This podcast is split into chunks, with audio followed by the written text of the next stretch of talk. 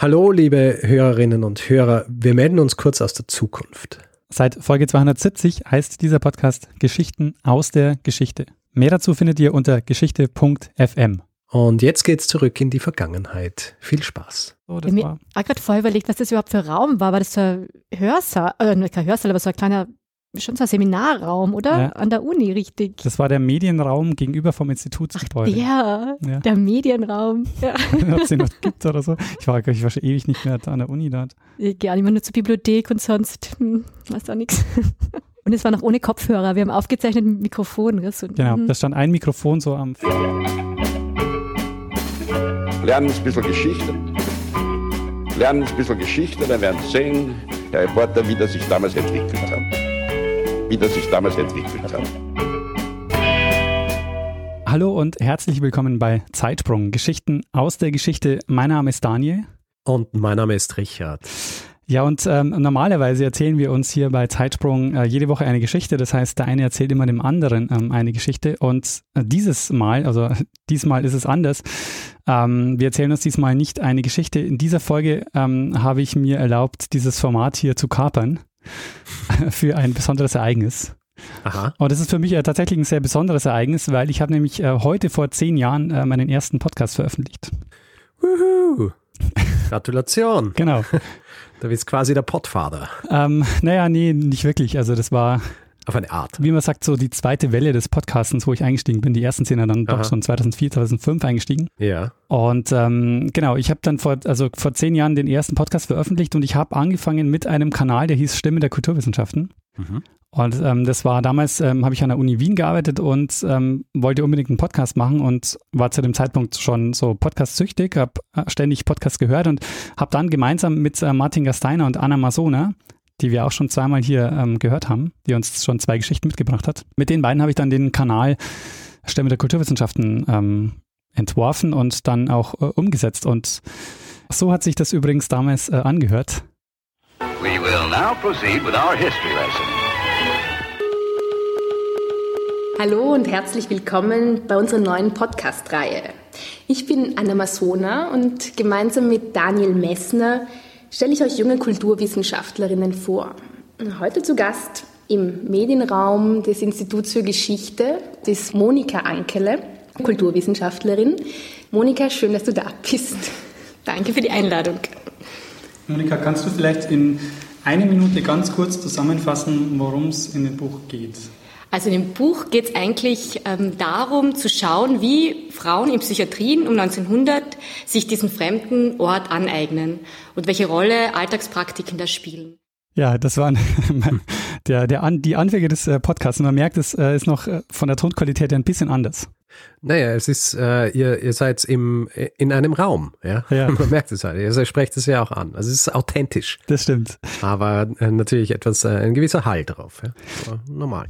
Und äh, für mich ist halt das Besondere an diesem, an dieser Folge ist, ähm, dass es hat halt damit begonnen und seitdem sind halt Podcasts so ein wahnsinnig wichtiger Teil in meinem Leben, den ich inzwischen auch beruflich mache. Das heißt, ich beschäftige mich halt ähm, praktisch täglich ähm, stundenlang mit Podcasts. Und äh, ohne Zeitsprung, also und, und ohne Stimme der Kulturwissenschaften wird es wahrscheinlich auch äh, Zeitsprung nicht geben. Tja, sehr gut, äh, dass du das gestartet hast in dem Fall. Ja, du, du, warst ja auch derjenige, der mich dazu gebracht hat. Ja? Genau. Ich äh, war ja, war ja Podcast-Novize. Und ähm, Anna ist dann nach zwei Folgen ähm, mehr oder weniger ausgestiegen. Also die ersten zwei Folgen äh, waren noch mit Anna. Dann habe ich den Kanal weiter alleine betrieben, dann insgesamt 80 Folgen gemacht. Und ähm, man hat jetzt gehört, die erste Folge war mit Monika Ankele, mhm. die damals erzählt hat von ihrer Dissertation. Die hat nämlich eine Dissertation gemacht zum Thema äh, Psychiatriegeschichte. Da hat sie ähm, Selbstzeugnisse von Frauen, die in Psychiatrien äh, untergebracht waren, untersucht und hat, ähm, es gibt so eine Sammlung, die heißt Sammlung Prinzhorn, da hat man diese Sachen gesammelt und sie hat sich die angeguckt, um herauszufinden, wie dieses ähm, Leben in der Psychiatrie ähm, damals war. Mhm. Und ähm, wie es der Zufall will, ähm, hat sie, äh, ist sie danach nach Hamburg gegangen, an, ans Medizinhistorische Museum. Und äh, den dortigen Leiter hatten wir übrigens auch schon mal, das ist äh, Philipp Osten, den hatten wir mal in der Folge über Martin Kuni. Mhm. Und ähm, ich habe sie jetzt nochmal getroffen, ähm, Also ich habe jetzt Monika Ankeli nochmal getroffen und wir haben über ihre aktuelle Forschung gesprochen.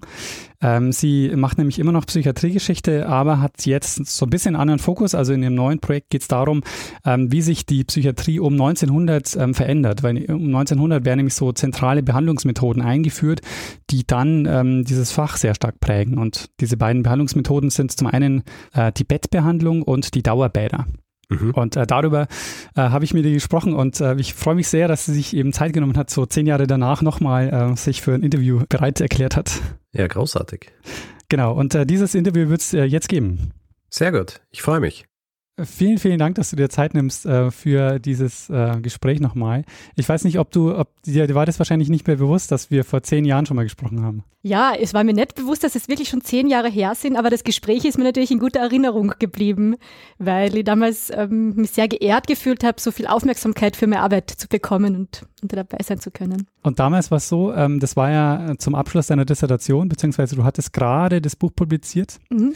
ähm, und Du warst aber noch nicht in Hamburg, oder? Genau, ich war noch nicht in Hamburg und war eben, ich glaube, die Do Doktorarbeit war ein halbes Jahr abgeschlossen, das Buch war gerade frisch heraus und ähm, es hat sich dann so die Frage gestellt, wie es eigentlich weitergehen wird.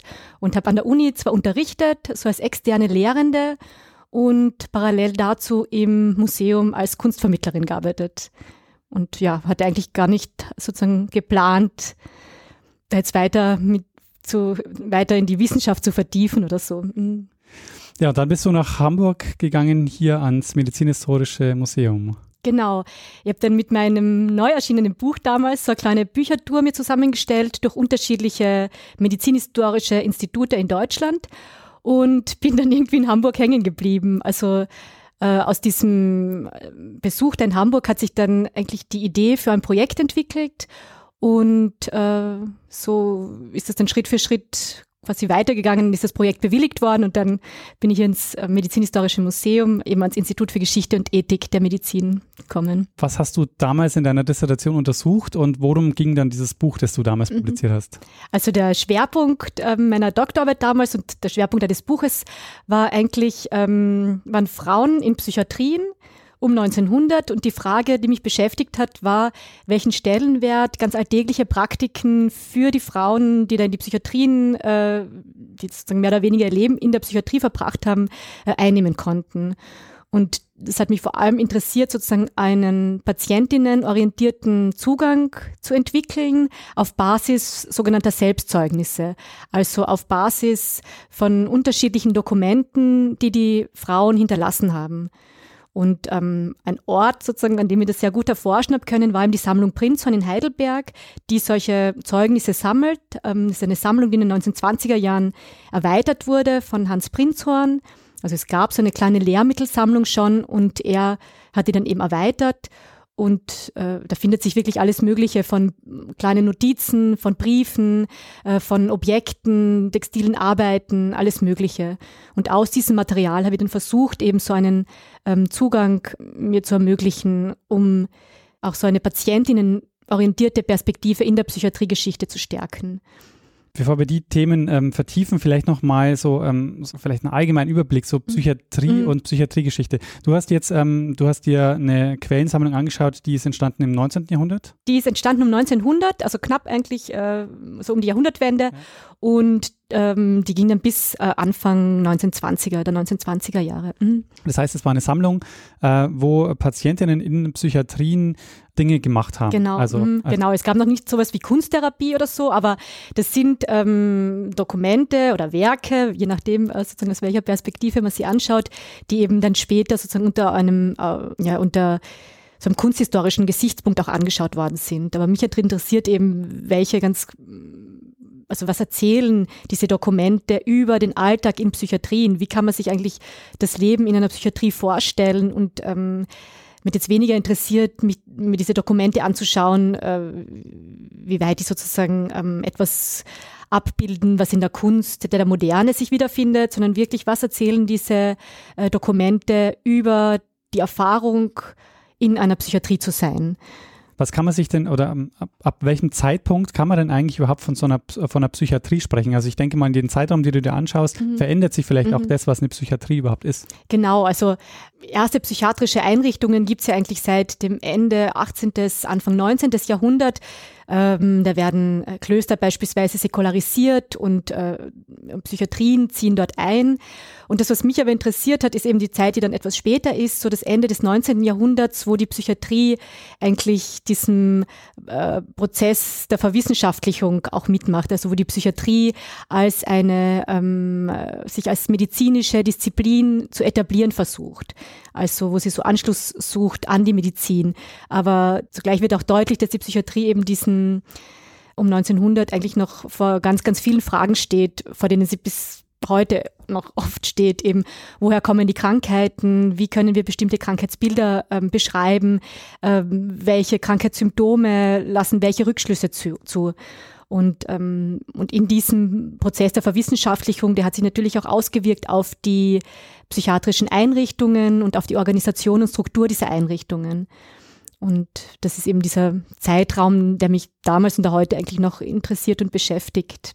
Die Idee war, dass die Patienten, Patientinnen in die Klinik kommen und dort ähm, vier bis sechs Wochen quasi beobachtet werden und dann wird festgestellt, ob sie äh, als heilbar oder unheilbar, also chronisch krank oder eben heilbar, ähm, diagnostiziert werden. Und äh, abhängig von dieser Diagnose hat sich dann eigentlich sozusagen der Lebensweg der Patienten und Patientinnen äh, weiter entschieden, weil die, die als unheilbar äh, diagnostiziert worden sind, die kamen dann in andere Einrichtungen, in Heil- und Pflegeanstalten und viele von denen haben dann wirklich ihr Leben lang dann in dieser Einrichtung verbracht.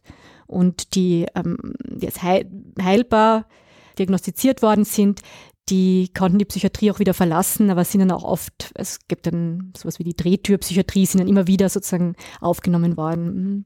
Warum ist dann eigentlich die Psychiatrie nicht Teil ähm, eines ähm, normalen Krankenhauses? Also mhm. warum, warum eine eigene Institution? Mhm.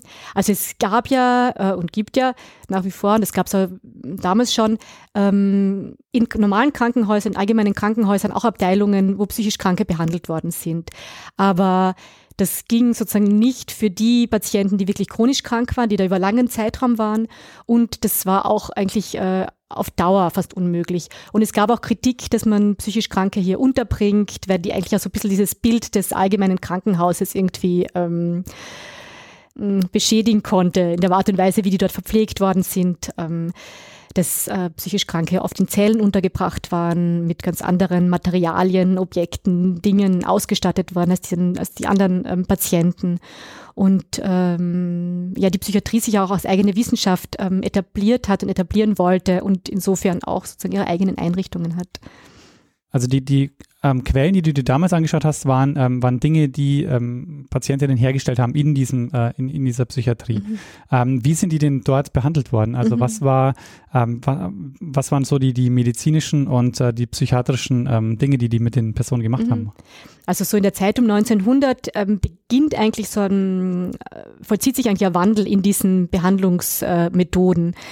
Äh, und ähm, wenn man das so anschaut, also bis, äh, mal, also um 1900 beginnt eben, vielleicht beginnen wir da, beginnt dieser Wandel eben in den, mit den Behandlungsmethoden und das, die Bettbehandlung und das sogenannte Dauerbad werden zwei Behandlungsmethoden, die dann eigentlich so ähm, sehr populär werden und die wirklich sozusagen ähm, auf breiter Ebene Anwendung finden. Und die Bettbehandlung und das Dauerbad sind eigentlich vor allem für Patienten vorgesehen, die in einem akuten Krankheitsstadium in die Psychiatrie kommen, die unruhig sind, die ähm, laut sind, die äh, aber auch äh, die man beobachten sollte und so weiter. Und die Patienten, die ähm, rekonvaleszent waren, wo man befunden hat, dass die sozusagen sich am Weg der Besserung befinden, diese Patienten ähm, hat man dann mit Arbeit eigentlich beschäftigt. Also vor allem für chronisch kranke Patienten gab es große Anstalten außerhalb der Städte, die eigentlich landwirtschaftlich organisiert waren. Also das waren fast wie kleine ähm, autarke Organisationsformen, eigentlich, wo die Patienten selbst äh, sich das, äh, das hergestellt haben, was sie dann selber brauchen. Also ob das jetzt Nahrung war oder ähm, es konnten auch Betten sein, das konnte Kleidung sein, ähm, also wirklich alles Mögliche. Es war fast wie so ein Selbstversorger, diese Anstalt für diese chronisch kranken Patienten. Und da war es oft die Bedingung, dass diese Patienten eben auch arbeitsfähig waren. Aber die Bettbehandlung, das Dauerbad, die bringen wirklich sozusagen führen eben eigentlich so eine neue Struktur auch in die Psychiatrie ein und die Bettbehandlung löst vor allem auch die Behandlung in den Isolierzellen ab oder sollte diese Behandlung ablösen. Also mit dem Argument ähm, wurde sie immer wieder sozusagen ähm, beworben, kann man fast sagen. Ähm, davor war es eben oft so, dass Patienten, die ähm, wirklich irgendwie in einem aufgeregt, die irgendwie erregt waren oder aggressiv waren, gewalttätig gegen sich oder gegen andere, die wurden in Zellen isoliert. Also es waren wirklich so kleine äh, geschlossene Räume, oft mit wenig Licht. Ähm, oft waren die äh, mit gar nichts ausgestattet, nur mit vielleicht ähm, Stroh oder etwas, das die Patienten dann sozusagen ähm, da hatten. Und diese Isolierzellen sollten durch die Bettbehandlung dann abgelöst, worden, äh, abge abgelöst werden. Also diese Idee der Isolierung, ähm, die hat man dann eigentlich aufgegeben. Zugleich hat man gesehen, dass es eigentlich, dass man ganz ohne Isolierung auch nicht auskommt. Und diese Isolierbehandlung, die hält sich eigentlich auch noch parallel zu diesen anderen Behandlungsformen relativ lang. Und was auch noch ähm, dazu kommt ähm, mit der Bettbehandlung eigentlich, dass man beginnt, das erste Mal auch äh, mit Schlafmitteln ähm, zu arbeiten. Also dass man den Patienten Schlafmittel verabreicht.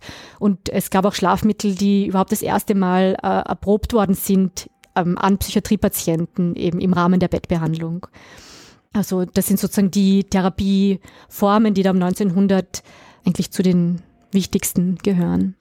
Und Bettbehandlung ist was, was eigentlich aus dem, ähm, was man aus Krankenhäusern schon kannte und äh, sie jetzt übernommen hat oder mhm. was, ähm, was steckt jetzt so als Idee dahinter? Genau, eigentlich ist genau das die Idee, dass man diese Idee der Bettruhe für die Psychiatrie übernimmt. Und da stecken aber zugleich ganz, ganz viele Ideen dahinter, die eigentlich mit dieser Bettbehandlung sich realisieren sollten. Das eine war eben das, was ich vorher schon angesprochen habe, dass die Psychiatrie um 1900 eigentlich ähm, ganz stark darum bemüht ist, eine Angleichung eben an die Medizin ähm, zu, äh, herzustellen. Und die Bettbehandlung war auch eine Idee, dass man das schaffen könnte. Also indem man sich das abschaut, was die allgemeinen Krankenhäuser machen, nämlich große Krankensäle einzurichten und dort ein Bett neben das andere ähm, hinzustellen. Diese Idee hat man dann eben für die Psychiatrie übernommen und hat dann gemeint, naja, wenn man jetzt hier auch eigentlich solche Krankensäle einrichtet, dann ähm, wirkt das zumindest im Bild schon ähm, wie eben ein Krankenhaus. Und dann werden die Psychiatrien eigentlich ähm, nicht mehr dafür kritisiert, dass sie ihre Patienten eigentlich nur verwahren oder dass man sie in Zellen sperrt oder dass es eigentlich ähm, nichts anderes ist, äh, die Psychiatrie als ein Gefängnis. Und zu dem Zweck hat man, das fand ich auch ganz irgendwie bezeichnet, bezeichnet oder so ein einprägsames Bild, hat man dann wirklich ähm, begonnen, diese Isolierzellen, diese trennenden Wände auf, äh, abzureißen und diese einzelnen Zellen dann wirklich zu großen Krankensälen zusammenzulegen. Und äh, die therapeutische Idee dahinter war wirklich sozusagen diese Bettruhe, dass diese Bettruhe eigentlich zu einer Beruhigung ähm, führen soll und dass der Patient sich durch diese Bettruhe auch ähm, als krank wahrnehmen soll. Mhm. Also zum einen war die Bettruhe, also hat eigentlich angedockt an diese Idee, dass Kranksein und Bettliegen sozusagen eigentlich zusammengehören. Und das beschreiben die Ärzte dann auch so, dass die Patienten, die neu in eine Psychiatrie kommen, dann neu aufgenommen werden und die dann in diese Bettensäle kommen, diese Krankensäle und da die Patienten in den Betten liegen sehen, dass diese Patienten sich dann leichter eigentlich sozusagen in das Regime der Anstalt einfügen sollen und dass sie ähm, auch ähm, erkennen sollen dadurch, dass sie selbst auch krank sind. Denn im Gegensatz zu einem gebrochenen Bein, wo glaube ich, der Betroffene auch selber merkt, dass da jetzt irgendwie was sehr schmerzt und irgendwas äh, behandelt werden sollte, ähm, war es bei den psychischen Krankheiten oft so, dass die Ärzte beklagt haben, dass es eben die Patienten, äh, dass die Patienten das nicht erkennen, dass sie krank sind und sich dann eben auch nicht behandeln lassen. Also das ähm, der, der Begriff dafür war Krankheitseinsicht und es war immer so, so davon die Rede, dass den Patienten eben diese Krankheitseinsicht fehlt und diese Bettruhe sollte eben eigentlich auch ermöglichen, dass die Patienten sich sozusagen als krank wahrnehmen und dadurch dem Arzt auch die Legitimation zugleich geben, Arzt sein zu dürfen und therapieren zu dürfen. Also hängt das sozusagen miteinander. Also es braucht einen Patienten, um, um, einen Arzt eben haben zu können. Und das Bett war das Zeichen dafür, das sichtbare Zeichen dafür, genau. du bist krank, weil du musst auch in diesem Bett liegen. Genau, nicht nur das sichtbare Zeichen, sondern auch sozusagen diese Verlagerung des Körpers in die Horizontale sollte eigentlich das sozusagen bewirken. Also dieses Niederlegen das auch äh, ganz bestimmte Asymmetrien da einbringt ähm, in diese Beziehung zwischen Patient und Arzt, sollte das eigentlich verstärken, dass er sich da sozusagen in Behandlung begibt und ähm, da niederliegt quasi und ähm, genau und deshalb offen sein sollte auch für die Behandlung. Das ist ja eine Jahrhunderte alte, kann man echt sagen, Geschichte irgendwie mit diesem Kranksein und Niederlegen und auch wenn wir heute im Krankenhaus sind oder wenn jemand von uns ins Krankenhaus muss, ist das Erste, was man eigentlich zugewiesen bekommt, ein Bett. Gehört eigentlich so dazu, obwohl man natürlich ähm, in den der, der Trend natürlich dorthin geht, die Patienten auch viel schneller wieder zu mobilisieren und aus dem Bett zu bekommen. Und das war eigentlich ein Thema schon auch bei der Bettbehandlung damals, dass man eigentlich dann gesehen hat, okay, naja, wenn man die jetzt mal ins Bett gebracht hat und wenn die sich da irgendwie halbwegs wohlfühlen und eingewöhnen, dann besteht die Schwierigkeit eigentlich eher darin, sie wieder aus dem Bett zu bekommen. Also sie dann wieder mobil zu machen und wieder sozusagen in die Welt hinauszuschicken. Ja. Mhm. Ähm, und nehmen das die Patienten und Patientinnen auch so an? Mhm. Das lasse ich so im so allgemein nie sagen, weil ja eher so forsche, dass ich mir sehr genau einzelne sozusagen Patienten herausgreifen, das anschauen, da sehr viele Unterschiede natürlich sehen, dem, wie sie damit umgehen. Und äh, das, was sozusagen nach ähm, außen dringt, sind dann eher ähm, die Erfolgsmeldungen, also das, was man in Fachzeitschriften liest, mhm. ähm, dass Ärzte eigentlich davon berichten, wie großartig die Bettbehandlung ist, weil sie eben das ermöglicht, dass man die Isolierzellen aufgibt, ähm, weil sie auch so eine ganz andere Kontrolle der Patienten ermöglicht, ähm, weil man plötzlich die Patienten alle im Blick hat. Und da kommt vor allem auch die ähm, Universitätspsychiatrie mit rein, die eigentlich Emil Kreppelin, das war einer der renommierten Psychiater um 1900 und er sagt eben, das Krankenbett ähm, muss eigentlich die Lehrmeisterin eines jeden Psychiaters sein. Also es hat da so eine ähm, Funktion, dass hier Wissen sozusagen gewonnen werden kann eben das war ganz unterschiedlich und es gab auch unterschiedliche Lösungen. Die Ärzte sagen, das verläuft großartig. Wenn man die Krankenakten anschaut, dann sieht man, äh, dass äh, es gar nicht so leicht war, die Patienten, vor allem die unruhigen Patienten, wie man sich das eh vorstellen kann, wirklich sozusagen im Bett, dass die im Bett bleiben. Und die, die im Bett geblieben sind, da war eben die Schwierigkeit dann oft, dass man die dann nicht mehr rausbekommt. Und ähm, was dann eben alternativ zur Bettbehandlung ähm, auch ganz stark gemacht worden ist, genau für die Patienten, die eben diese Bettbehandlung weniger annehmen, war dann das Dauerbad. Das Dauerbad war dann sozusagen für die Leute, die, die nicht im Bett bleiben wollten. Genau, das war für die, die nicht im Bett bleiben wollten, die oder die, die, ähm, die als störend ähm, beschrieben wurden, die irgendwie laut waren, die, die in der Nacht sozusagen das Miteinander gestört haben, die wurden dann eben in die meist an, dies, an diese, in das Dauerbad gegeben. Das waren meistens Baderäume, die eben an diese Wachsäle oder Krankensäle angegrenzt sind. Und Dauerbad heißt, es war eine Badewanne gefüllt mit Wasser, wo die dann wie lange drin bleiben mussten? Genau, also das waren eigentlich das ist auch interessant, weil eigentlich waren die Dauerbäder ganz ursprünglich, als es noch keine fixen Wasserleitungen und so gegeben hat, gab es einfach ähm, Badewannen auf Rädern und diese Badewannen auf Rädern wurden in die Krankensäle geschoben, also wo die ganzen Betten waren und wurden dann wie so ein zusätzliches Bett dieser Bettenreihe ähm, eingeordnet. Und ähm, später wurden dann eben ein, eigene Baderäume errichtet und da war dann auch nicht nur eine Badewanne drinnen, sondern auch mehrere Badewannen, eigentlich wirklich vergleichbar zu diesen Bettensälen. Also jetzt nicht so viele Badewannen wie Betten, aber ähm, schon einige. Und die Patienten waren da dann oft stundenlang oder auch wochenlang. Es wird selbst von Monaten geschrieben, äh, dass die Patienten in, diesen, in diesem lauwarmen Wasser gelegen sind. Und eben Kreppelin, den ich vorher schon erwähnt habe, der ist eben jemand, der das sehr stark, ähm, sehr stark macht, diese Dauerbadbehandlung und der da ähm, von euphorischen Erfolgen spricht, eigentlich auch, wenn man das über wirklich einen wirklich extrem langen Zeitraum anwendet, dieses Dauerbad. Was ist die Idee hinter dem Bad? Also was bewirkt das Bad im Körper oder bei den Menschen? Mhm. Also die Idee ist, glaube ich, die, die wir alle ähm, verspüren, wenn wir in einer Badewanne liegen und es warm ist, wir liegen im warmen Wasser, nämlich, ähm, dass es wirklich so eine sedierende Wirkung haben soll, also wirklich beruhigend, fast einschläfernd wirken soll. Und ähm, ja, das war die Idee. Und da gab es natürlich dann auch nochmal spezielle Vorrichtungen, um die Patienten in diesen Badewannen zu sichern, beziehungsweise zu verhindern, dass sie da aus der Wanne kommen. Also oft waren da so Decken über diese Wannen gespannt und damit die dann nicht absinken konnten ins Wasser, trinken konnten oder dass sie halt nicht aus der Wanne gehen. Aber eigentlich war die Idee wirklich, dass sie sich ähm, ja, beruhigen eben. Mhm. Ist das, also ich stelle mir das halt für die Haut und so ähm, schon genau, äh, hart vor. Genau, also das war natürlich ein großes äh, äh, großer Schwachpunkt dieser Dauerbadbehandlung, weil das natürlich auf die Haut wirkt. Und ähm, da haben unterschiedliche Anstalten ganz unterschiedliche Lösungen für sich gefunden, wie sie damit umgehen, ähm, dass die Haut eben so stark aufweicht. Es gab ähm, beispielsweise den Vorschlag, dass die Haut der Patienten mit Vaseline eingeschmiert werden soll, also dass sozusagen diese Barriere ein bisschen gestärkt wird. Ein anderes äh, Problem war auch die, die Pfleger und Pflegerinnen, die ja permanent sozusagen ihre Hände da in dem Wasser haben mussten, ähm, weil oft waren Pilzerkrankungen die Folge, von denen die Patienten betroffen waren, aber eben auch die, die Pfleger und dann gab es eigene Empfehlungen, um Handschuhe da anzuziehen oder eigenen, eigene wasserundurchlässige Stoffe, aus denen dann Schürzen äh, äh, geschnitten worden sind, die sie sich dann anziehen sollten.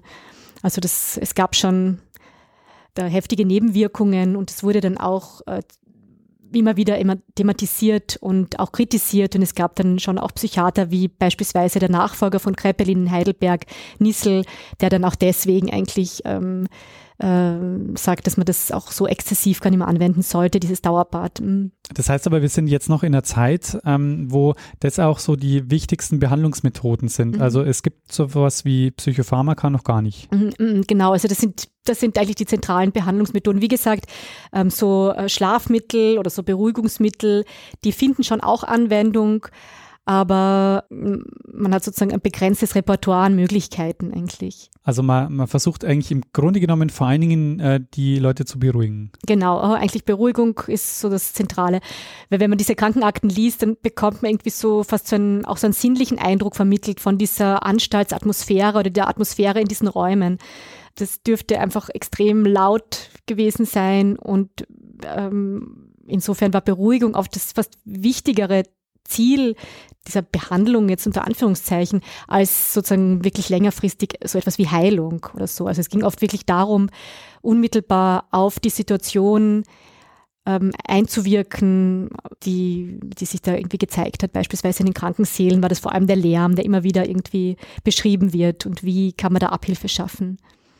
Ähm, welche Art von Quellen hast du dir dafür angeschaut? Also ähm, was ist da, was ist da überliefert und was kann man mm. da, mhm. was kann man damit machen? Mhm. Also natürlich zuerst mal die ganzen Lehrbücher, um einfach mal zu einfach mal zu erfassen, ähm, worum geht es bei der Behandlung, wie schaut die aus, wie leitet man die an, äh, welche Ziele hat sie.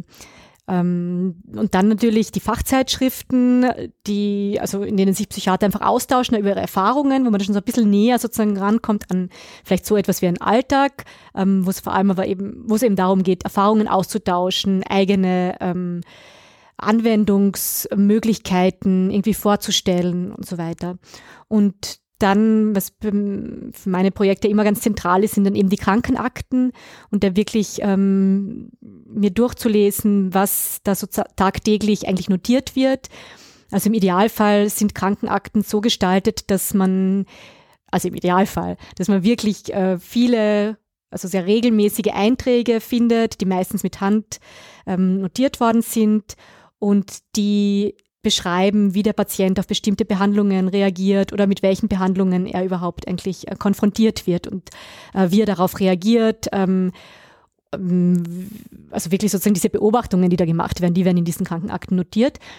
Und die allerinteressantesten Krankenakten sind die, ähm, die dann auch noch Selbstzeugnisse von Patienten sammeln. Also Krankenakten, in denen Briefe oder Zeichnungen aufbewahrt werden, die äh, die Patienten verfasst haben oder äh, gestaltet haben und die eben sozusagen nie das Außen der Anstalt erreicht haben, sondern in der Anstalt geblieben sind.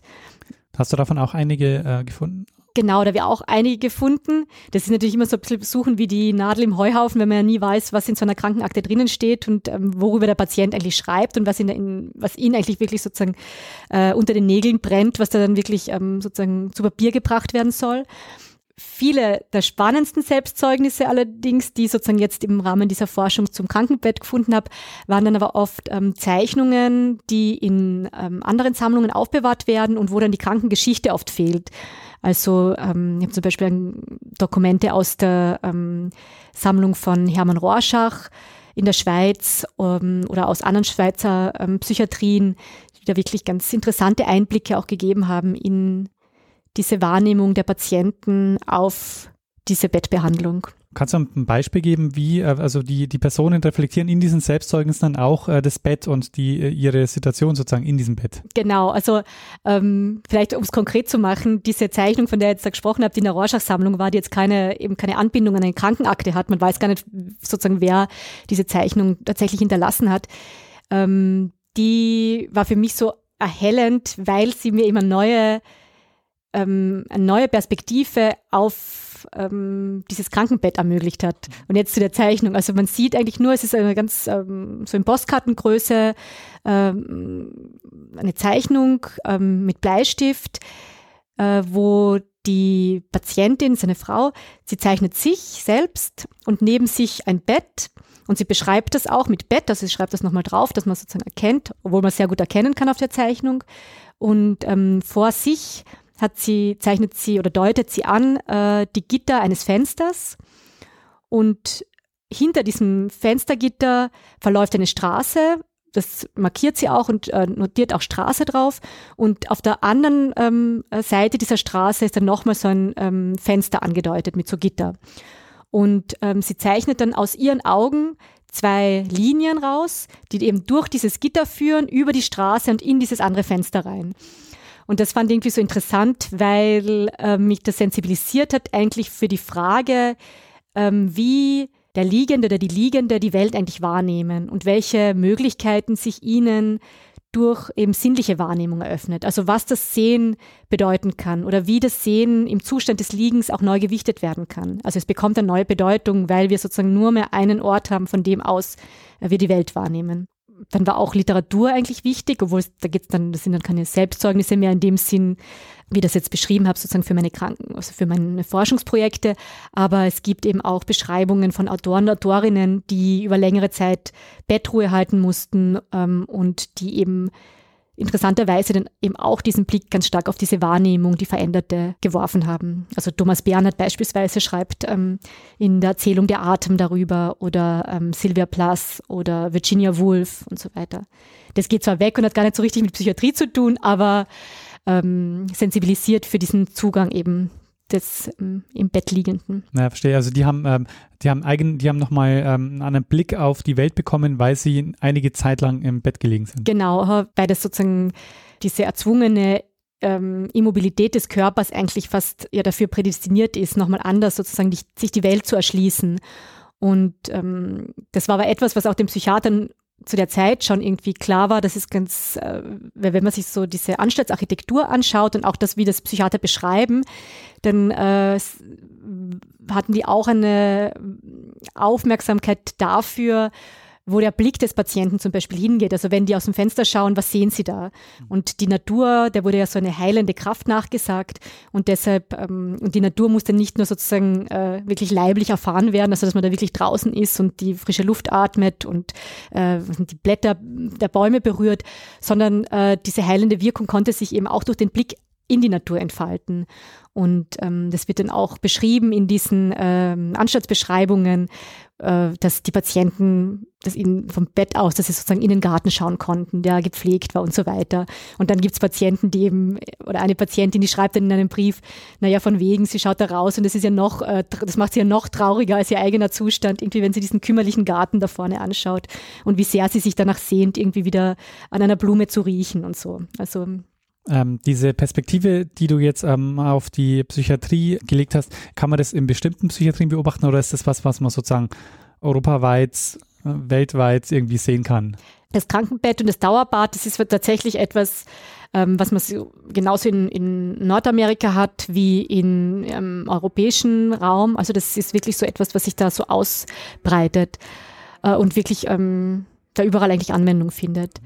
Das Interessante ist ja vielleicht noch kurz ähm, dazu diese diese Bettbehandlung schließt ja eigentlich an an so einer Art ähm, Kultur der horizontalen äh, um 1900, wenn man anschaut, ähm, Freud, der die Psychoanalyse entwickelt und eigentlich eben diese Liegekur zu einem ganz wichtigen Element ähm, der Psychoanalyse macht und da eben diese Liegekur eigentlich übernimmt äh, ähm, von einem Neurologen in Philadelphia, der das schon eingeführt hat, ähm, der vor allem Frauen, die mit hysterischen Symptomen zu ihm kommen, äh, mit einer Liegekur behandelt. Unter anderem waren seine Patientinnen auch Virginia Woolf und ähm, Charlotte Perkins Gilman, die dann diese Erzählung Die gelbe Tapete ähm, geschrieben hat, wo sie sozusagen ihre autobiografische Erfahrung ähm, niederschreibt, die sie mit dieser Behandlung gehabt hat.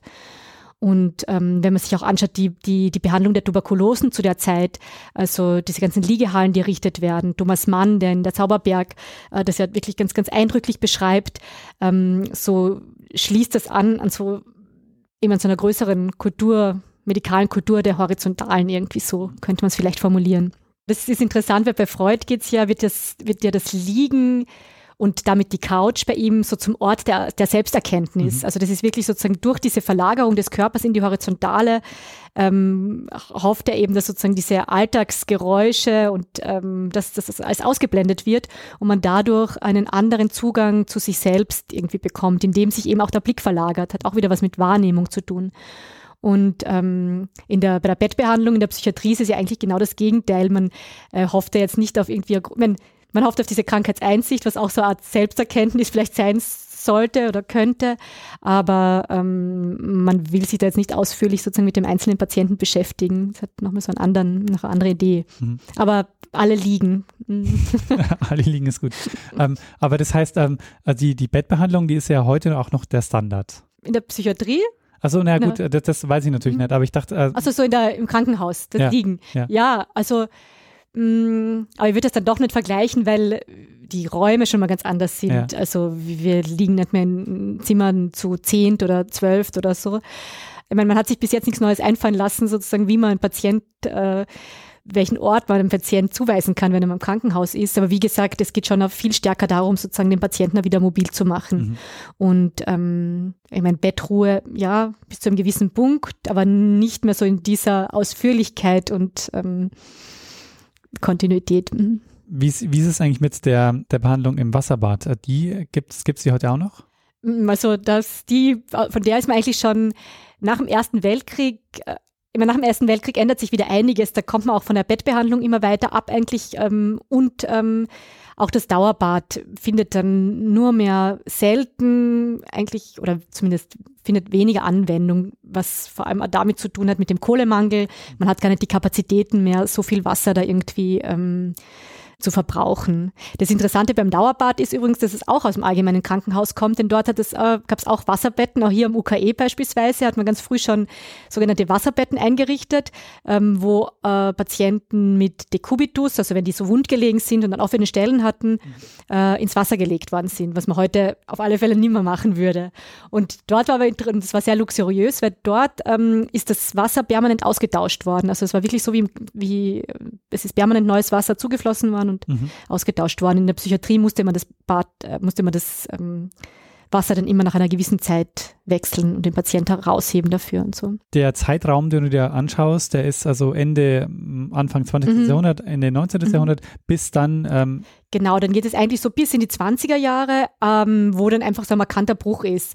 Ähm, in den 20er Jahren ist die Psychiatrie einfach sozusagen, diese therapeutischen Ziele sind eigentlich neue. Man möchte Patienten äh, möglichst schnell wieder in, äh, die, in die erwerbsfähige Gesellschaft eigentlich bringen. Und es gibt da wirklich große Kritiker der Bettbehandlung dann, die sagen, das ist eigentlich verrückt, die Menschen so lange im Bett liegen zu lassen, weil die alle ihre sozialen Fähigkeiten verlieren, weil sie völlig in sich sozusagen ähm, in sich gekehrt sind und wirklich da in welchen in Fantasiewelten eigentlich leben, weil es eben sozusagen kein Außen mehr gibt. Und äh, da beginnt man dann eben auch diese Arbeitstherapie, ähm, also dass man Patienten mit unterschiedlichen Arbeiten beschäftigt, auch ähm, für akut erkrankte Patienten eigentlich zu propagieren oder man, man versucht eben sozusagen relativ früh schon an diese, an das Arbeiten und Beschäftigen zu gewöhnen in den 20er Jahren. Und genau, da ist der Bruch. Ich meine, auch die Psychiatrie um 1900 er hätte natürlich sozusagen das längerfristige Ziel, die Patienten wieder sozusagen in die Gesellschaft zu führen. Aber ähm, es gelingt eben in den seltensten Fällen eigentlich. Aber schon um 1900 gibt es dieses Konzept, ähm, äh, das Eugen Bleuler beispielsweise ähm, propagiert, der auch äh, den Begriff der Schizophrenie prägt, das Konzept der sozialen Heilung. Also, dass es gar nicht mehr darum geht, einen äh, Patienten zu heilen, also zu therapieren und dann zu sagen, er ist jetzt geheilt und kann wieder zurück, sondern es geht mehr um diese Idee der sozialen Heilung und die wird in den 20er Jahren dann wirklich sozusagen ganz, ganz stark. Also dass man sagt, der Patient ist dann äh, geheilt, wenn er sozusagen wieder ähm, quasi gesellschaftsfähig ist, also wenn er sozusagen ähm, zurück kann, wenn er wieder ähm, auf eigenen Beinen quasi stehen kann. Und dazu gehört es dann eben auch, Arbeit zu haben, eigene Wohnung und so weiter. Da endest du dann auch, also in den so 20er Jahren oder ähm, machst du noch einen Ausblick in die ja, Zeit danach? Ich mache dann so einen Riesensprung eigentlich, weil also das, was ich interessant finde über das, die Bettbehandlung, bin ja immer stärker äh, dorthin gekommen, dass ich mich stark, also dass ich mich viel damit beschäftigt habe, wie sind denn diese Einrichtungen, also mit der Architektur eigentlich der Psychiatrie. Mhm. Und das Spannende ist, dass es in den 70er Jahren gibt es dann so einen diese Psychiatrie-Enquete, also einen Bericht über die Lage der Psychiatrie in der Bundesrepublik.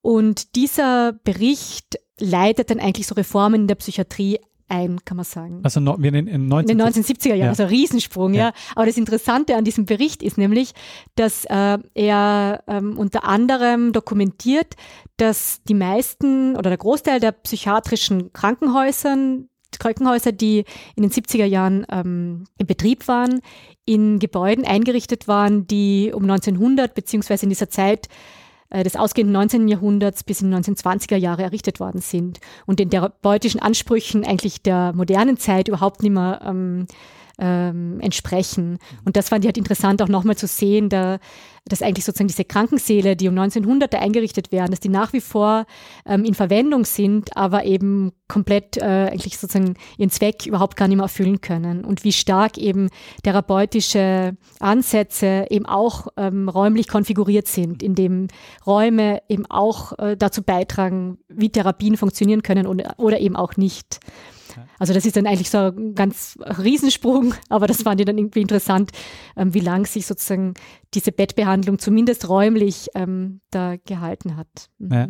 Und das hat dann dazu geführt, dass äh, neue Gebäude gebaut wurden, oder? Das hat eigentlich zu ganz viele, äh, zu ganz vielen verschiedenen geführt, unter anderem, dass man ähm, stärker äh, die Psychiatrie überhaupt sozusagen ausgelagert hat, dass es eher sowas wie Tagesambulanzen gibt, mhm.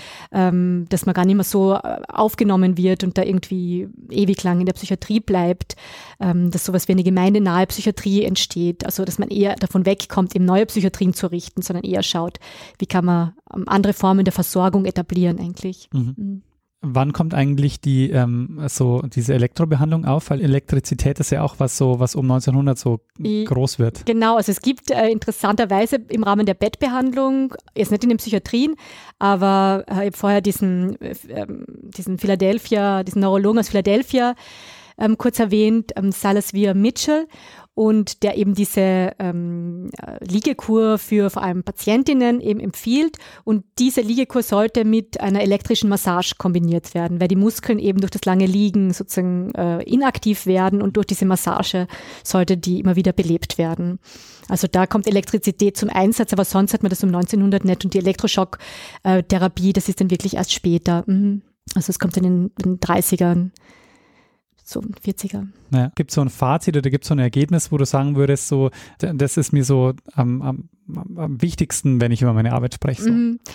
Es sind unterschiedliche Aspekte. Ich glaube, das eine, was wichtig ist und was, glaube ich, auch so eine Anschlussfähigkeit äh, bietet an das, was auch aktuelle Fragen der Zeit sind, ist beispielsweise, dass diese eine Perspektive, die ich vorher schon ähm, kurz dargelegt habe, eben stärker sich zu überlegen, wie denn äh, Patienten, die dauerhaft sozusagen ans Bett gebunden sind, die Welt wahrnehmen. Denn Bettlägerigkeit das, äh, ist äh, etwas, mit dem wir mehr und mehr konfrontiert sind. Ähm, wir werden immer älter mhm. und eigentlich die meisten Menschen verbringen das Lebensende im Bett liegend.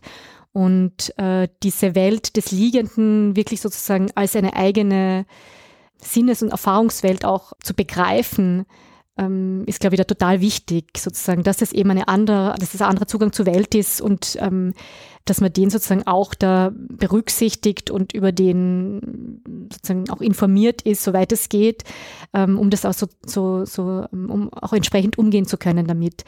Ähm, das ist eben beispielsweise ist auch dieses, diese Bettruhe oder dieses Bettliegen ist eben auch Thema der Pflege. Da schließt sich das, so, schließt sich der Kreis. Also was kann man sozusagen ähm, da historisch eigentlich ausarbeiten, was aber genau sozusagen ähm, wichtige Erkenntnisse sind auch für die Gegenwart.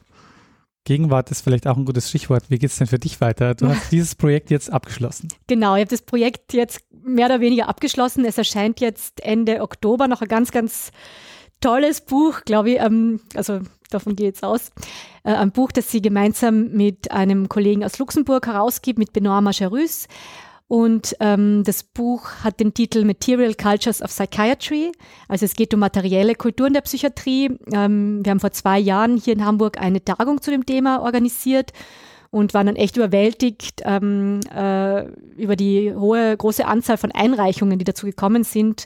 Das war sowohl aus dem wissenschaftlichen Bereich Einreich, äh, Einreichungen als auch aus dem künstlerischen Bereich oder künstlerisch forschenden Bereich, weil die Tagung eben sich genau an dieser Schnittstelle verortet hat. Also die Frage der Tagung war, wie prägen Objekte eigentlich unser Verständnis zum einen von Psychiatrie, die Zwangsjacke, so ein ganz Klass guter Klassiker, ähm, zum anderen auch, wie, ähm, wie bringen Objekte den Ort der Psychiatrie als solchen überhaupt hervor. Und, ähm, und aus diesem Tagungsband äh, ist jetzt eben dieses Buch hervorgegangen mit künstlerischen Beiträgen, auch mit zwei Lehrprojekten. Es gab Studenten in Magdeburg, ähm, die ein Theaterstück entwickelt haben auf Basis von Krankenakten. Und wir im Buch ist sozusagen beispielsweise auch dieses äh, das Skript da abgedruckt. Oder ähm, es gab auch an der Hochschule für Künste im Sozialen mit Celine Kaiser ein äh, Projekt mit Studierenden. Auch diese Arbeiten sind im Buch ähm, eben zu finden. Und wir haben ein besonderes Augenmerk auf die Gestaltung gelegt. Also es ist etwas, das zwar Open Access auch erscheinen wird, aber man sollte das Geld investieren, weil es wirklich ein tolles ähm, und ein schönes Buch ist und das an, an haptische, ähm, haptisch auch eine neue Welt eröffnen wird. Sehr gut. Ja, dann ähm, werde ich das verlinken in den Show Notes. Cool. Wenn es den Link schon gibt. Gibt ja. schon. Mhm. Sehr gut. Ja, und ähm, was ist das nächste Thema, das du, ähm, über das wir dann in zehn Jahren sprechen werden? Ja, so gute Frage. Wahrscheinlich noch immer Patientinnengeschichte. Also irgendwie, man hat es, glaube ich, jetzt eh schon bei meinen Erzählungen bemerkt, wo äh, im Moment ähm, besonders irgendwie für mich besonders spannend ist, das sind diese Fragen der Wahrnehmung und irgendwie nochmal so stärker Raum und Wahrnehmung miteinander zu verschalten und zu schauen, ähm, wie das in die Architekturen der Psychiatrien eingelassen ist und welche therapeutischen Effekte damit sozusagen erzielt werden sollten ähm, und vielleicht auch welche therapeutischen Effekte unabsichtlich ähm, dieses, diese Architektur und ihr Bezug zu, zu den Sinnen eben hervorgebracht hat. Ich glaube, das würde mich interessieren. Mhm. Sehr gut, dann äh, melde ich mich im Oktober 2030. ja, sehr gut, ich freue mich, bin bereit. ja, vielen Dank, dass du dir Zeit genommen hast. Danke dir, ich freue mich total, dass wir da jetzt echt so zehn Jahre später ähm, nochmal, dass wir da nochmal sitzen und nochmal miteinander sprechen und dass ich da noch immer irgendwie hängen geblieben bin in der Psychiatriegeschichte, fällt mir sehr stark auf. Na, und super spannend, dass du, ähm, also auch dieser Zufall, dass du jetzt auch gerade wieder ein Projekt abgeschlossen ja, hast. Ja, also. das stimmt, ja, das stimmt. Das ist echt das ist total schön. Ich habe so das Gefühl, es, alles schließt sich jetzt so, wie so Bücher, die man zuklappt. Sehr gut. Dann, äh, ja, vielen, vielen Dank und ähm, bis, bis bald. 2030, ja. Genau. Danke. Ich möchte mich an der Stelle noch bei allen bedanken, die mich in diesen zehn Jahren unterstützt, begleitet und mir zugehört haben. Ich habe viele, viele tolle Menschen kennengelernt durchs Podcasten und freue mich jetzt auf die nächsten zehn Jahre. Und auch wenn Richard jetzt nicht mehr dabei ist, ähm, soll auch in dieser Jubiläumsfolge der eine das letzte Wort haben, der es immer bei Zeitsprung hat. Bruno Kreisky. Lernen ein bisschen Geschichte. Lernen ein bisschen Geschichte, dann werden Sie sehen, der Reporter, wie das sich damals entwickelt hat wie das sich damals entwickelt hat.